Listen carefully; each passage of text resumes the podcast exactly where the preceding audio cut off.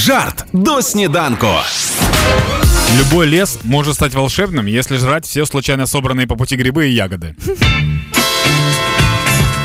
Я вірю тільки в ту частину астрології, яка каже мені, що я красива, смішна і сексуальна. Все інше віддаю людям. Ты у меня первая, но я гуманитарий, поэтому мог и обсчитаться.